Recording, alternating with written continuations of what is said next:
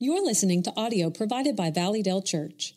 To find more resources or to donate to this ministry, please check out valleydale.org. It's a wonderful day, but it's not without its emotion. Um, I had a good, godly mother for which I'm thankful. I had a great, godly mother in law uh, as well. And uh, one day, uh, the circle will not be broken. We'll be gathered together with them. Uh, for all of you ladies that are here, we honor you today, especially those of you that are mothers. And uh, for some of you that uh, maybe were never able to take a child to full term, you need to understand that child waits for you in the presence of God. David said, I cannot bring the child back to me, but I can go and be with the child. I believe that every child whose life is, is terminated or is lost is never lost to Jesus Christ. Um, he is the author and the sustainer and the giver of life. So, ladies, we honor you today. We're thankful for you. Father, thank you for what the old, old hymn writer said was precious memories, how they linger. Thank you, Lord, for a godly mother. Thank you for a godly home. Thank you for the fact that there was the fear of God that was practiced in our home. Thank you, Lord, for all that was poured into me. I pray, Father, for our homes, for our families. I pray for the family of, of God here at Valleydale. Uh, that as we turn to your word now to look at um, what can only be designed by you to be preached today love that we would hear, Father, not just with our physical ears, but that you would open our hearts and that we would hear your word deep, as uh, Paul said, in the inner man. For we pray it in Jesus' name. Amen. Love. Now, that's the first fruit we come to, which is kind of funny, uh, the day being Mother's Day. Uh, that we're going to look at love. We're in Genesis, uh, I'm sorry, Galatians chapter 5, verse 22, but now I'm going to be all over the New Testament. So I'm going to be in Ephesians chapter 5 and Ephesians 3 and in 1 John 4 and in 1 John 3 and in Colossians chapter 3. So you're just going to have to keep up. Um, but I'm going to look at love this morning because we really, in our day and time, in this culture, we don't have a clue what love is all about. No no subject has been the subject for more songs than love. The Partridge family sang, I Think I Love You. Olivia Newton John confessed, I honestly love you. The Doors just said, Hello, I love you. And Justin Bieber piped in and said, I just need somebody to love.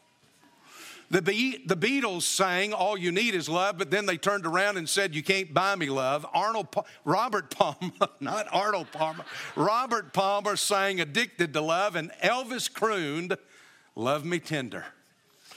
Usher blamed the DJ, DJ who got us falling in love. Stevie Wonder uh, sang Just Called to Say I Love You. Keisha said, Your love is my drug. I think she's on something stronger than that. But Ray Charles sang, I Can't Stop Loving You. Air Supply admitted they were all out of love. And Kenny begged Ruby, Don't take your love to town.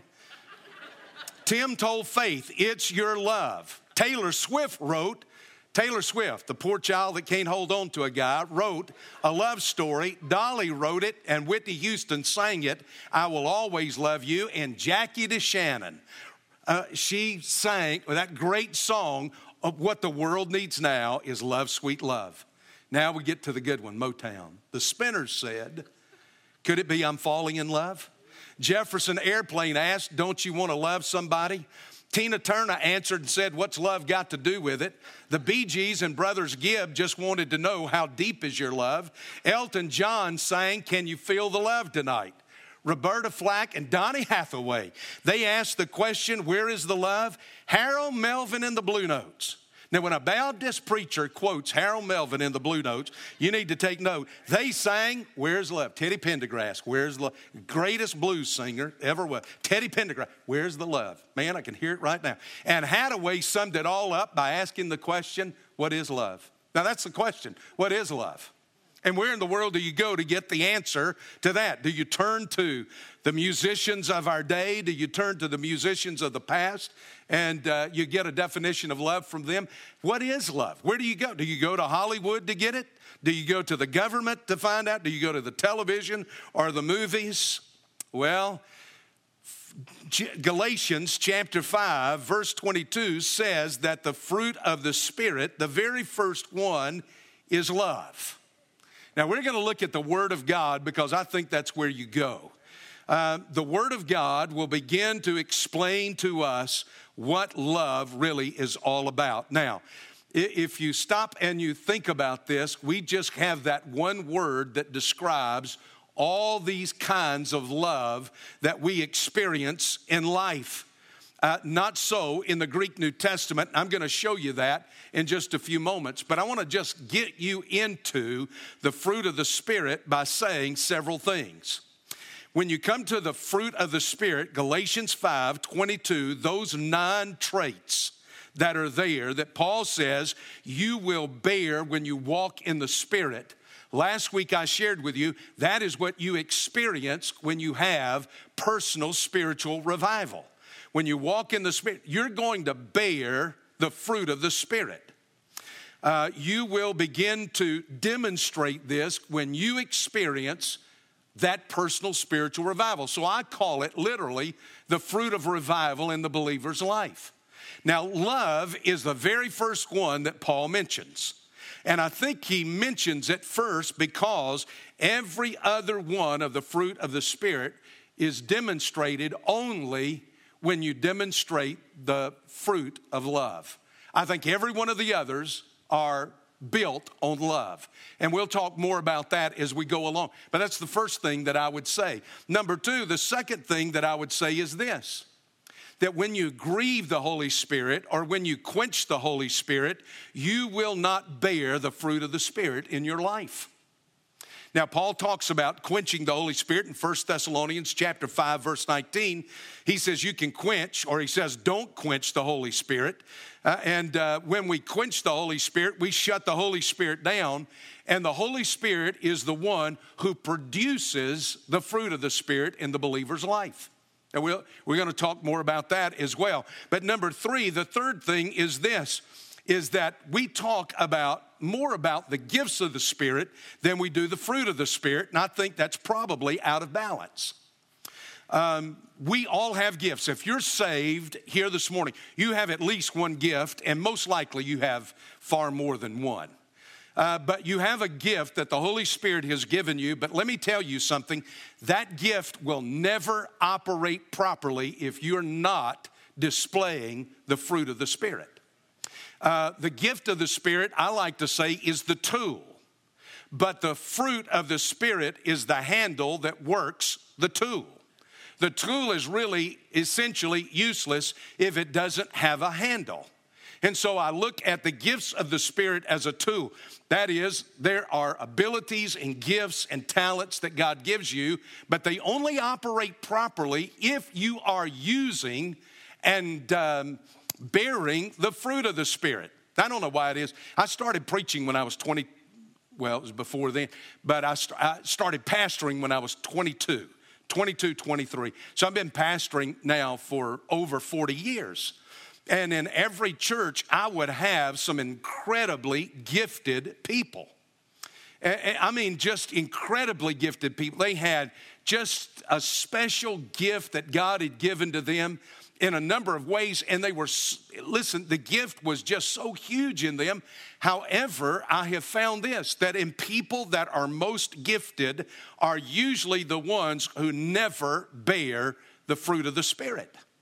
Uh, it's usually that the gift now has become a source of pride, that the gift has become a source of manipulation, that the gift has become a source of uh, power and control. They never demonstrate. And I've, I've asked God, I've prayed before, and I said, Lord, why is it that the most gifted people I've seen in the church are people I can never use in the church because they have no patience, they have no love, they have no kindness, they have no goodness. They're, you know, they treat people like they are dirt. They just run over everybody. They want their way. They demand their way. Why is that? Now, God's never really given me an answer other than uh, that they have the gift, but they do not have the fruit. That's critical.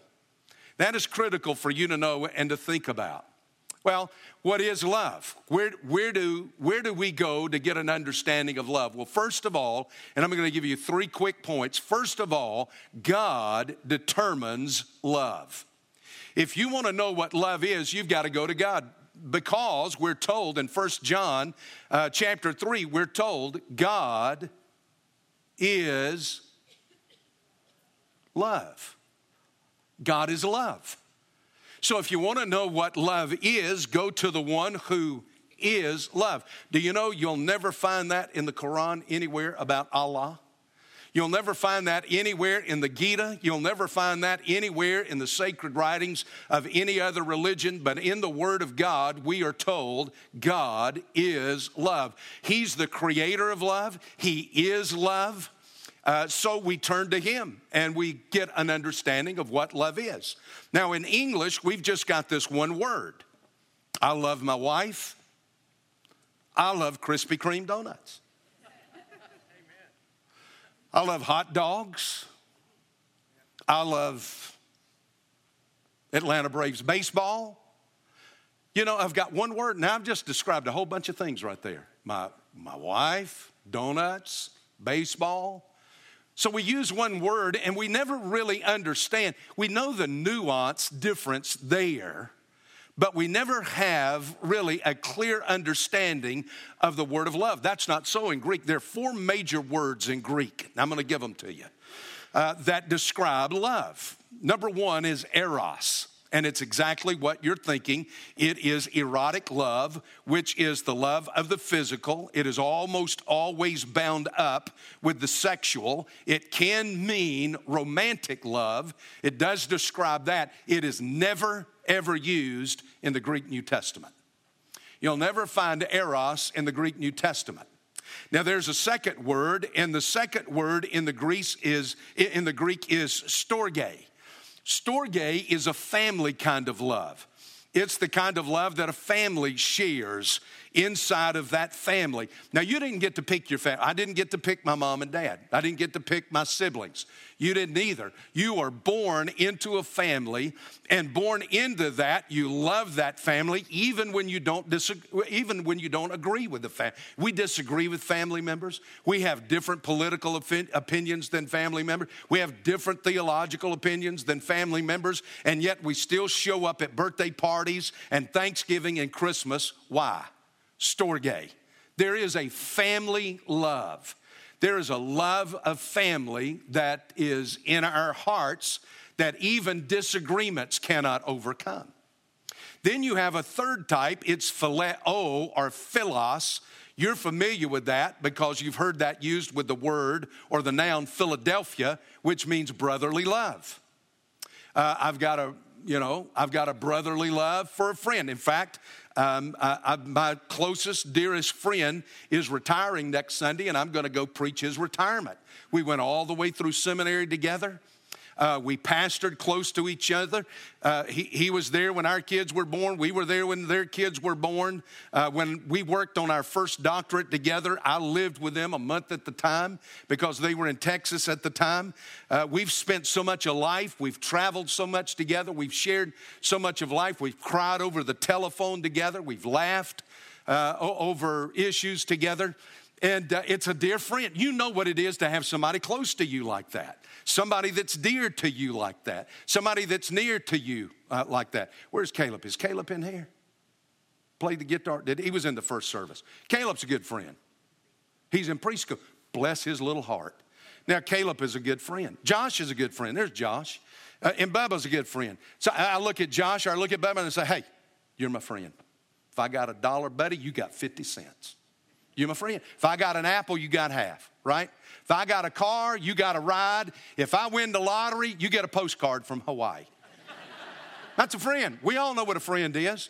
And we love that. We love friends. Friends make life a joy. Now, that's the third. The fourth is what you have heard. If you've been in a Baptist church for three months uh, or more, you've heard the term agape. It is the kind of love that you find throughout the New Testament. It's the word that Paul uses. Galatians chapter 5, verse 22. It's the word in the Greek agape. It's the love that says, I care more about you than I care about myself. It's the kind of love that Jesus had for us when he went to Calvary. Listen to what Paul says While we were yet sinners, Christ died for us. While we were sin, when we were in complete, total, absolute rebellion against God and Jesus Christ, Christ had already died for us. It's the kind of love where Jesus comes and says, You're lost and headed for hell, but I'm going to make it possible that you don't have to experience that. I will go and pay the debt you owe. That's propitiation. You'll see that word in just a little bit in First John. I will pay the debt that you owe. If you will receive my payment for your sin, then you'll have eternal life. Now, that's the kind of love. Now, listen, C.S. Lewis talks about these four. We all experience that. We all want to experience, and we need, in fact, he says the first three are needs. We need that romantic, erotic, that sexual love inside the bounds of marriage. It's, it's good. It, it's right. You know, the writer of Hebrews says the marriage bed is undefiled. Knock yourself out. That's what he's saying. It's right inside of marriage. We all have that need. Secondly, he comes and he says, Listen, we all want and need that family love. I need a family that will love me, I need a family that will care for me. That will always be there. And number three, phileo, we all need that familial love, that, that love of a friend, that love of, of a buddy, that love of a, uh, of a guy that, or a gal that, you know, you just are good friends with. Now, we need that. He comes to the fourth one and he says it's not a need love, it's a gift love. It's the kind of love that gifts, that gives itself and does not look for something in return, but it gifts, it gives, it pours out. So he gives us these four kinds. You see these four kinds. Well, you don't see Eros in the New Testament, but we know about it. The other three we find throughout the Word of God. Now let's go to Ephesians chapter 5 and just listen to what Paul says because I think Paul gives a great definition of love here. And then we're going to look over at First John because John's going to give a definition of love. Therefore, be imitators of God as beloved children. The word there is mimetes in the Greek. Be a mimic of God. That's what Jesus said he was doing. He said, I don't do anything that I don't see the Father doing. So Paul comes in Ephesians and he says, Do that. Just imitate the love of God. The love of God that God has had for you, imitate that and walk in love just as Christ also loved you and gave himself up for us, offering a sacrifice to God as fragrant aroma. Uh, aroma. That is the greater love. He offered himself up. He didn't wait for us to come to him and ask him, Would you please go die for me? Would you please go to the cross for me? He did it ahead of time. He gave himself up for us, an offering and a sacrifice to God. He says, In the Walk in this kind of love right here. Imitate that kind of love right there. Now listen, let me take you over here to First John chapter 4. Because John now is going to give you a picture of that. Beginning in verse 8 of chapter 4, 1 John, not the gospel, but 1 John chapter 4, verse 8. Listen to what he says The one who does not love does not know God. Now that's pretty straightforward. Let me, let me read that again in case you didn't catch it. The one who does not love does not know God. Why? For God is love. You ought to underline that. That's critically important right there in your understanding God.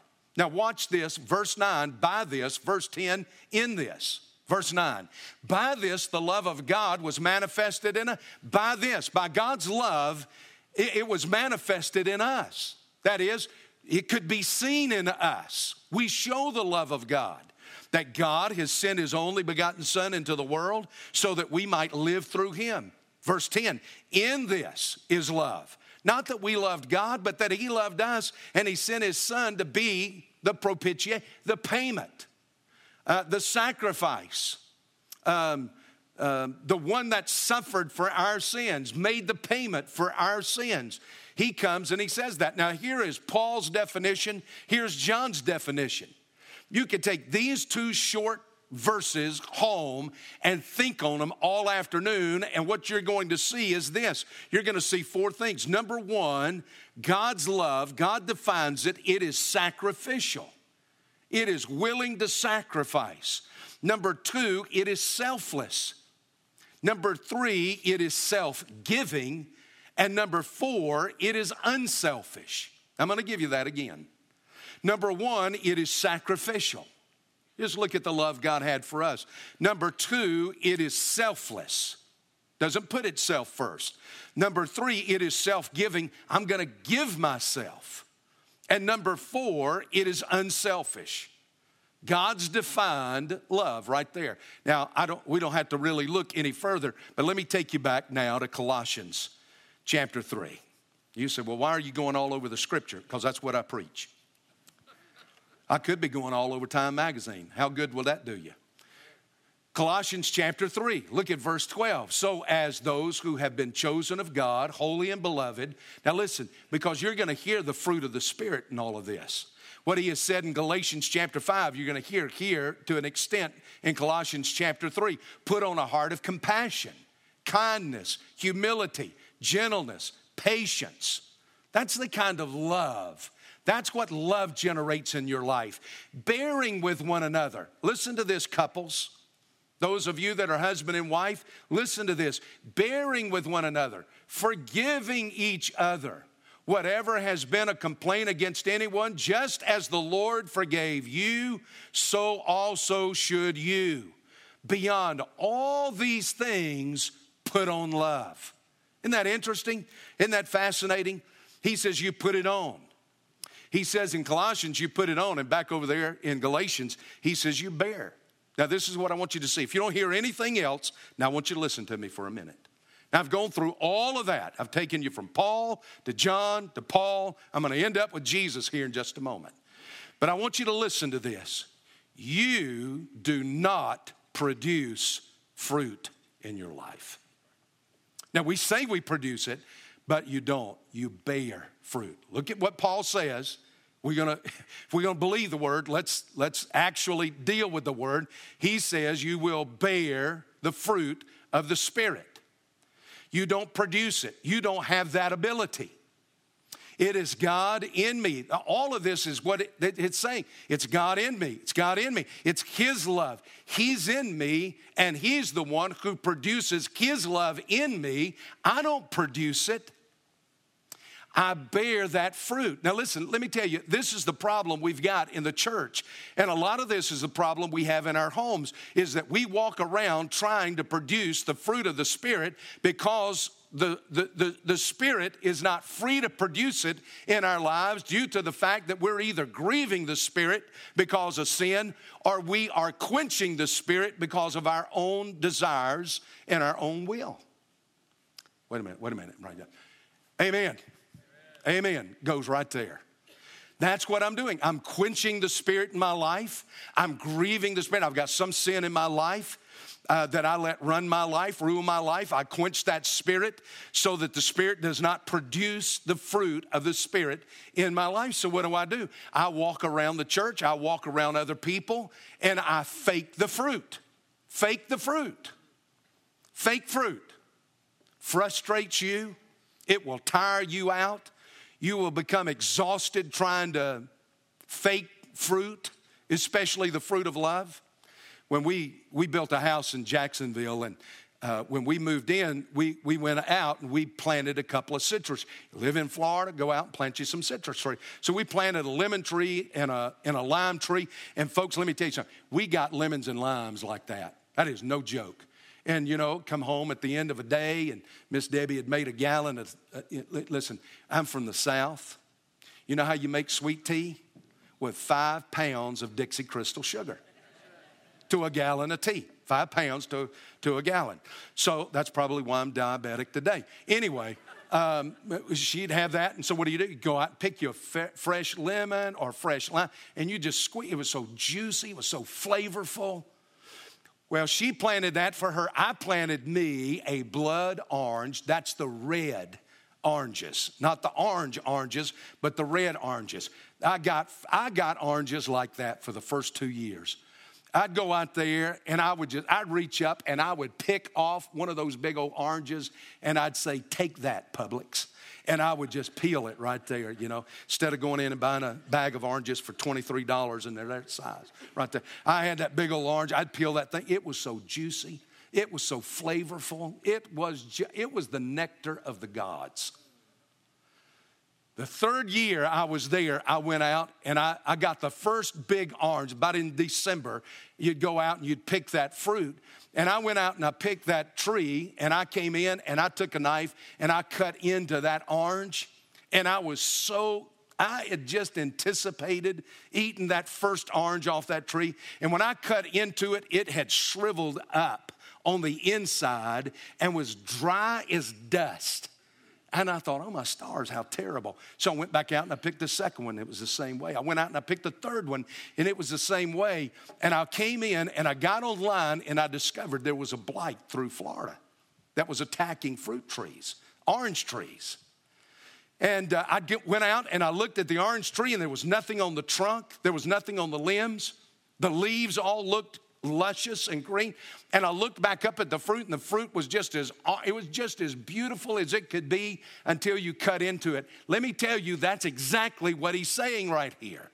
He's saying this when you fake the fruit of the Spirit, you are shriveled up and dead on the inside, dry as you can be, but you may look pretty. It, it is only skin deep. And at some point, it becomes obvious that the fruit is no good. Let me tell you something, folks. Jesus said this. Now, I'm going to quote Jesus now I'm the vine, you're the branches. He who abides in me and I in him, he is the one who will bring forth or bear much fruit. For apart from me, you can do nothing if we come to love, just at the very beginning, we have to let God define it and we have to understand I can't produce it, I can only bear it. I don't know if you ever heard of, of Ron Dunn. Ron Dunn was a great, great Baptist preacher. Um, Arlington Road uh, uh, Baptist Church, right there, right out of Dallas. And um, I want you to listen to what he said about this died years ago. Christians don't produce fruit, we only bear it.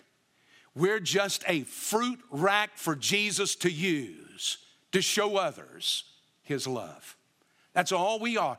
We bear the fruit that God in Christ through the Holy Spirit produces in us. Or you're, or you're a rack to produce whatever it is you produce, and that's what you show the world. So we come to the Lord to get that. Now let me show you the second thing, and the second thing is this. Is my love for others depends, now listen, my love for others depends on my understanding God's love for me. Do you understand God's love for you? Now, I know that's trite, and I know a lot of times we just uh, simply use that as an expression, you know, God loves you, God loves you, God loves you. And we really never stop and think about the fact God does love us.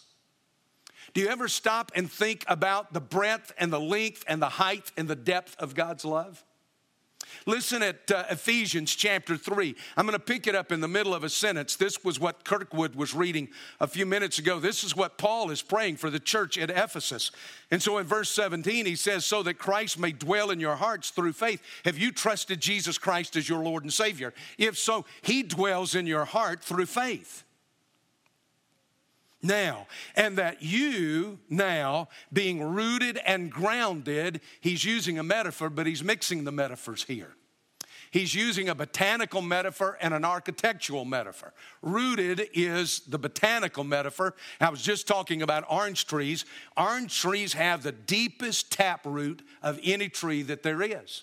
It goes down so far, it is it goes down as far as the orange tree goes up which is amazing. Far deeper than oak tree, big, huge oak trees. You see that? They run out on top of the ground. But you've got this incredibly deep tap root because that orange tree is producing what is sweet and juicy. It draws all of the nutrients it can as far down as it can in the earth, and it draws in all the moisture to produce something that is going to be very flavorful and juicy. So he says, listen, your love, he says, is this it is rooted, it goes deep down into the love of God. You're drawing all of your nourishment in from God not from the things of the world, but from the Lord. And he says, then you're grounded. In other words, you've got this stable foundation. You are secure, you are stable because the foundation is sure. It is grounded in love. May you be able to comprehend with all the saints what is the breadth and the length and the height and the depth. That is all the dimensions of the love of God. What he's saying here is you can't measure it.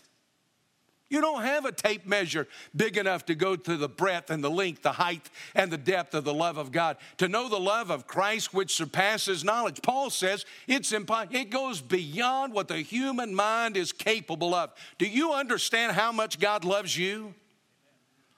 To the height, to the depth, to the breadth, to the length of God's love for you. It was so long, it was so high, it was so deep, it was so wide that it would send his only son to a cross. Now, I love a lot of people, but I'm never going to give up one of my kids for you. Never would I give up one of my kids. Not even on their, their worst day would I give up one of my kids for anybody. But God Almighty gave up His Son for you. That's the love that he's referring to. That's what he's talking about. He says, I want you just to be able to grasp some of that. Now, let me show you how he explains this or how the New Testament will give you a picture of this. Go with me to 1 John chapter 3 because you'll kind of begin to get a picture of that here. 1 John chapter 3, verse 1. See how great a love the Father has bestowed on us. Now, I've got to stop because that is one of the richest half verses in the New Testament. Just, just watch this. See? Uh, the word there is arao in the uh, Greek. It means to, it, it's, it's different than blepo, which means to, you know, you, it's kind of, uh, blepo is kind of like a blip. Uh, look here, look here, look here, look here, look here. This word means to stop on something and give it meditative thought, to look at it with an eye to kind of pull it apart and look at all the parts and understand what's going on. So John comes and he says, See, look at this. Look at what now? And think about it. Look at what? He says, How great a love the Father has. And how great the love of the Father is. Think about this. Stop. Now, the NASB says the, how great a love. You may have a translation that says the manner of love. Um, it literally is, I like the translation best, what kind of love? The kind of love that God has for us. He comes in that word right there and he says, Think about this the kind of love that God has for us. Think about it, contemplate it, work, work that out in your mind. Where does this love come from? Look at what it says. The source of it is the Father. You do understand that God did not hate you in the Old Testament, and when Jesus came and went to the cross, he flipped a switch and he all of a sudden decided, I'm going to love you. Now, a lot of people think that way. In fact, let me tell you something there is a denomination that basically teaches that. God did not hate you in the Old Testament. Who do you think sent Jesus Christ? For God so loved the world that he did what? that he gave is you need to understand that part of the godhead is not against you and the other part is for you and that god and jesus are kind of battling this thing out. Will you take them? Will you love them? Will you accept them? No. God the father that's where this comes from. See how great a love the father has bestowed. That little adverb listen let me tell you it is qualitative it is quantitative The quality of it, it is sterling. There is nothing that can match the love of God. Quantitatively, it, there is nothing at any point that will exhaust the love of God. You will not, your sin will not exhaust, exhaust the love of God in your life. Now, a lot of times we think that. I think that. Listen, I'm not just preaching to you, I'm preaching to me. Let me tell you, there are things in my life, sometimes I just think, oh, God, I hate to come and ask forgiveness for this thing again, again, and again, and again, and again. Lord, I'm just going to exhaust you. And the Word of God says, oh, impossible. You can't exhaust it that he bestows, didomai in the Greek, that he places on, that he shovels out, that he pours on, that he gives to you perfect tense.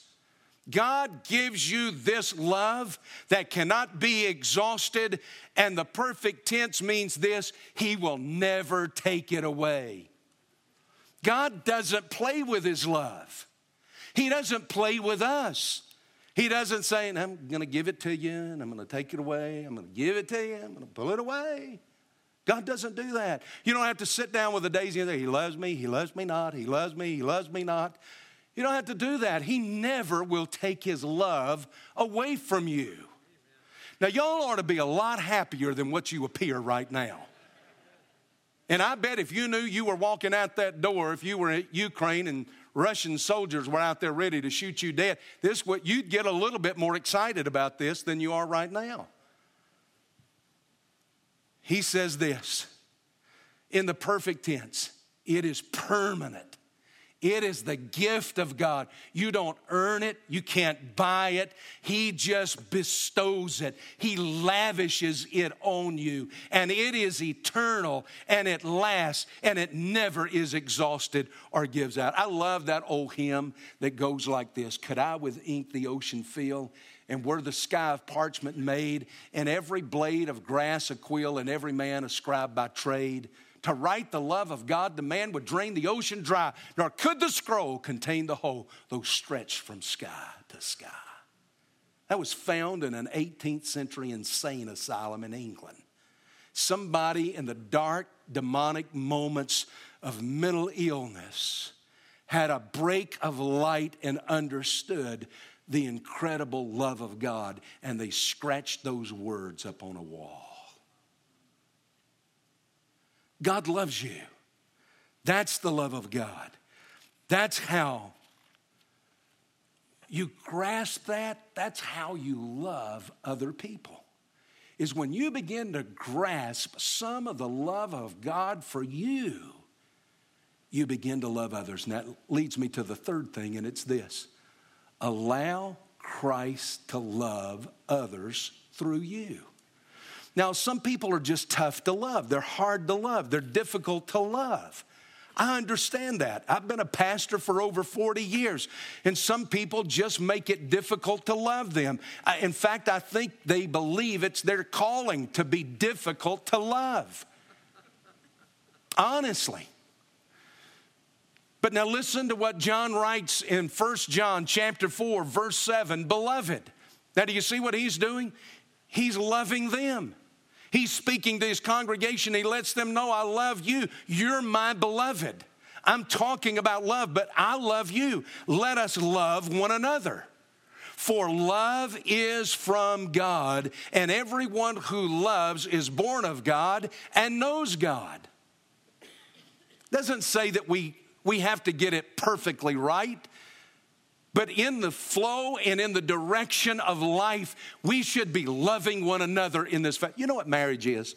Let me tell you, you know, I just thought about this early this morning. Let me tell you what marriage is. Marriage is this. Marriage is an, uh, you, you didn't get into marriage by a license. Marriage is not a license. You go fishing and hunting with a license. Marriage is not a license. Marriage is not a contract, Lord have mercy. It's a covenant. Marriage, you enter into covenant. Listen, not with your mate, you enter into covenant with God at the moment you're entering into covenant with your mate. It's a covenant not just to her, it's a covenant to God. I enter into covenant for better, for worse, whether you're lying on your back and you're sick, whether you're in a wheelchair, whether you're on a walker, whether you're in a hospital bed, that doesn't matter. I'm in covenant with you. Doesn't matter if we're rich or poor, if we're educated or uneducated. Doesn't matter what kind of house we live in. We are in covenant with one another for life, period. That's God's design. That's God. I listen, I'm in covenant.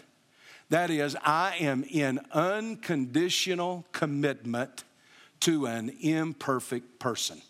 Sorry, baby, I'm, I'm sorry. Uh, with an imperfect. And listen, she'll tell you she is in an unconditional commitment with an, she can tell you how imperfect I am. You, in every marriage, I don't care what your marriage is, who you are, you are both imperfect people. I thought women would be crying at this point and rolling in the aisle. You know, that's true. But it's unconditional love to an imperfect person. So, how do I love that person? The best way I know is by allowing Christ to love them through you. Now, do you realize that's church as well? on a little different way. Uh, and church, well, listen, we're made up of imperfect people in here.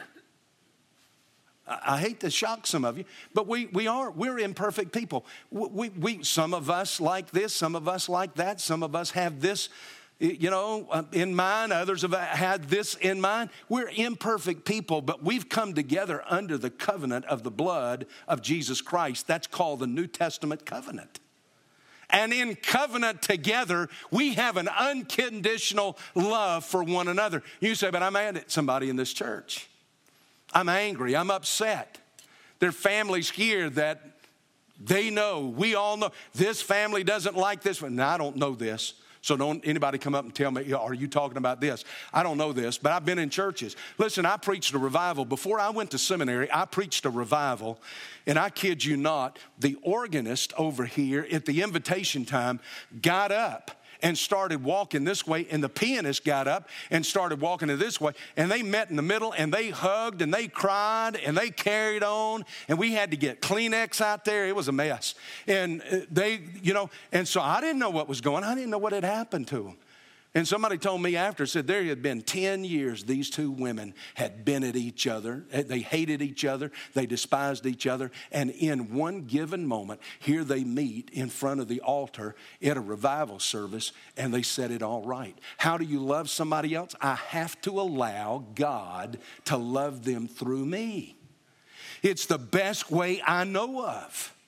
And the greatest demonstration of that, listen, is Jesus Christ. The night that Christ walked into that uh, upper room where he was having the last meal he would have with these disciples, every one of these disciples would run away from him that night. Do you remember in the garden when the guards come and Jesus says, You're looking for me, let these others go? And, and they took off and they ran, they left.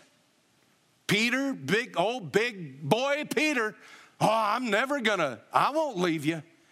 He runs, he leaves. He denies Christ three times that night. You've got all of these disciples. What does Jesus do? Knowing that these feet are going to run away from him, he gets down, girded in a towel in a basin of water, and he washes the very feet that are going to desert him that night. Now, Judas is there while the foot washing is going on. Now, what do you, what do you think? We're not told in Scripture. What do you think Jesus thought when he got to Judas's feet? You dirty rat. You sorry old thing. That's, that doesn't sound right, does it? Why? Because our Lord never talked that way. I can't help but believe, I can't prove it by scripture, but I want to tell you something deep in my soul. I'm not so sure that when Jesus got to Judas, he didn't take longer to wash his feet than he did all the others. That he didn't linger there and stay there and wash his feet completely while looking up at Judas, all the while hoping, hoping, hoping that Judas would have some change of heart.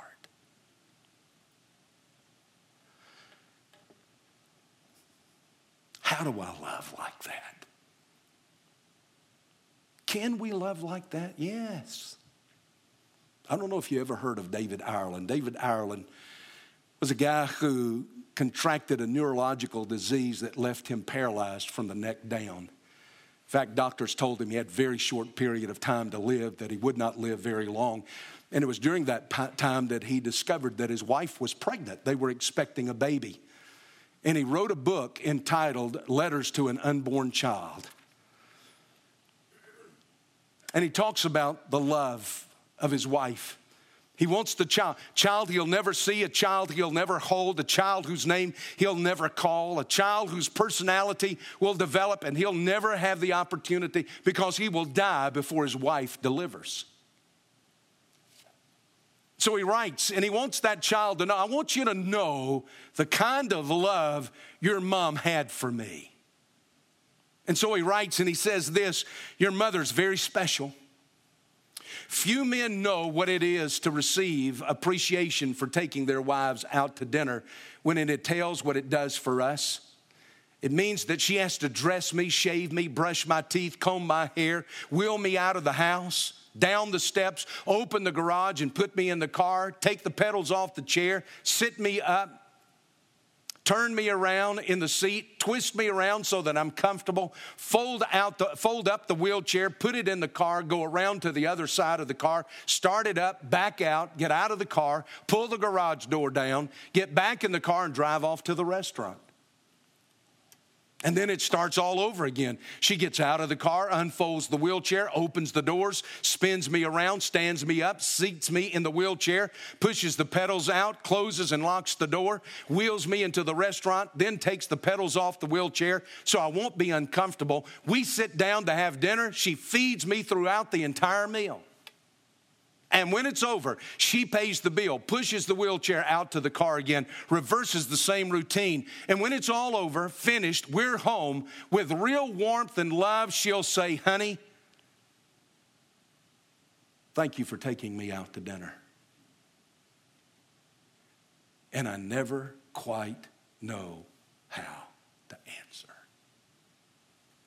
That's love. That's love in action. That's agape love. That's caring more about someone else than you do for yourself. And when we experience that in our heart, that's revival. Let's stand and pray about it. All of us standing, our heads bowed, our eyes closed. I have no idea what God is saying to you, but I know this God loves you. You know, that's the one thing I want people to know and to grasp and to understand. Listen, I preach enough about the judgment of God. I promise you that. But today I want you to know God loves you. Don't reject that love. Don't turn that love away. Listen to what the Holy Spirit is saying to you because some of you here this morning need to come and you need to respond to that love listen, He died for you while we were yet sinners. Why? So that you would have this moment of opportunity to come and say, God, thank you for loving me by sending your only Son. Thank you, Lord, that He died on a cross. Thank you, Lord, for raising Him from the dead. I come in repentance. I come and confess I'm a sinner. And I want to just receive your love and your forgiveness and your mercy and your grace and your goodness. I come to receive that. I didn't earn it, I don't deserve it. But Lord, today I come and I ask for what you give because it is what I need. Would you come this morning? Would you step out from wherever you are and make your way down an aisle and come and say, I'm coming to Jesus Christ? Some of you to join this church, to put your life in the life of this family, to understand and know what it is to be in a family of God's people and to experience the love of God inside a church family. Others of you just to come and to get at the altar. Some of you to come maybe this morning and say, God, you've loved me so much and for so long and so well that I sense and know that you're calling me to ministry and I want to come and surrender to your lordship over the future of my life. Father, in these moments, would you just gain glory out of this invitation, out of this few minutes, Lord, at the end of being in your word and looking at your love? Lord, I long for you to be glorified. For we pray it in Jesus' name. You come right now as Kirkwood leads us.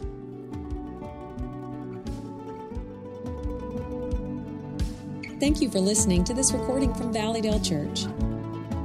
To find more or to connect with us about what you just heard, check us out at valleydale.org.